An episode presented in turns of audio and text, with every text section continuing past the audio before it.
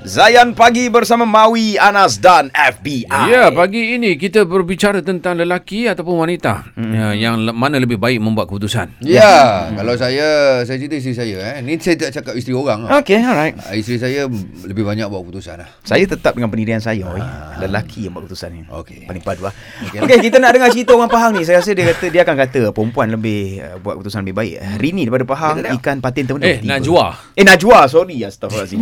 Najwa, silakan Najwa. untuk uh, situasi saya sebab saya rasa dalam buat keputusan ni sebab kita dalam setiap keluarga akan ada berbeza-beza tau. Betul, betul. Untuk situasi saya, saya uh, PJJ dengan suami. Hmm. So kita orang uh, suami teg- uh, dekat tengah laut. So dia jarang kita orang susah nak berhubung. Hmm. Hmm. Uh, jadi uh, jadi setiap keputusan tu sebenarnya saya kena pegang juga dan ada juga pada suami saya. Hmm. Hmm, So, interim, interim. Jadi, ah, ya, ya, betul. interim. Sebab ini dalam situasi saya, bila suami saya berada dengan saya, ah, semua keputusan tu dia buat betul. Ah, oh. macam tu. Dia akan jadi macam, ah, contohlah kalau ah, kata nak isi minyak, kita tengah bawa kereta travel eh. Mm-mm. Mm-hmm. Suami saya ni seorang yang memang detail, dia akan macam suruh isi minyak dulu. Ah, macam kalau ada sikit ke apa-apa, dia suruh isi. Yang saya, saya akan cakap, apa depan tu ada lagi, ada lagi. Yes. So kalau ah, saya yang buat keputusan, dia akan jadi, eh minyak dah tak cukup ni, tak jumpa sesi minyak. Ah, macam Ah, ni tu. perangai Fin ni, perangai Fin. Baru pagi tadi terjadi.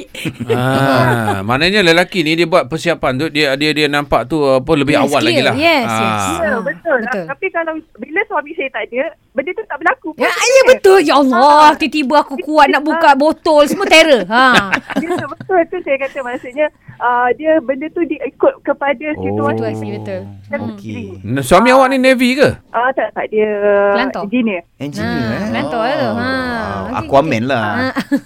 Yang tengah-tengah laut. Ah. Aquaman. Okey, okey, baik.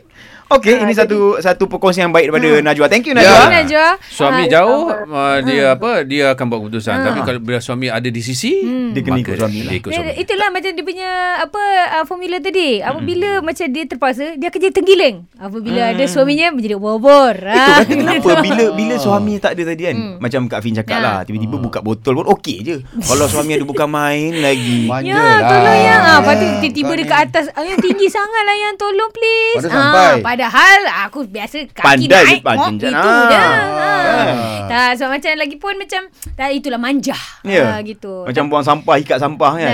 Ya. Oh, kalau tak ada lelaki pandai pula dia buang. Pandai. Bila ada abang bukan main abang kurang kurang tak. Nak Tapi membantu, itulah. jangan Ah.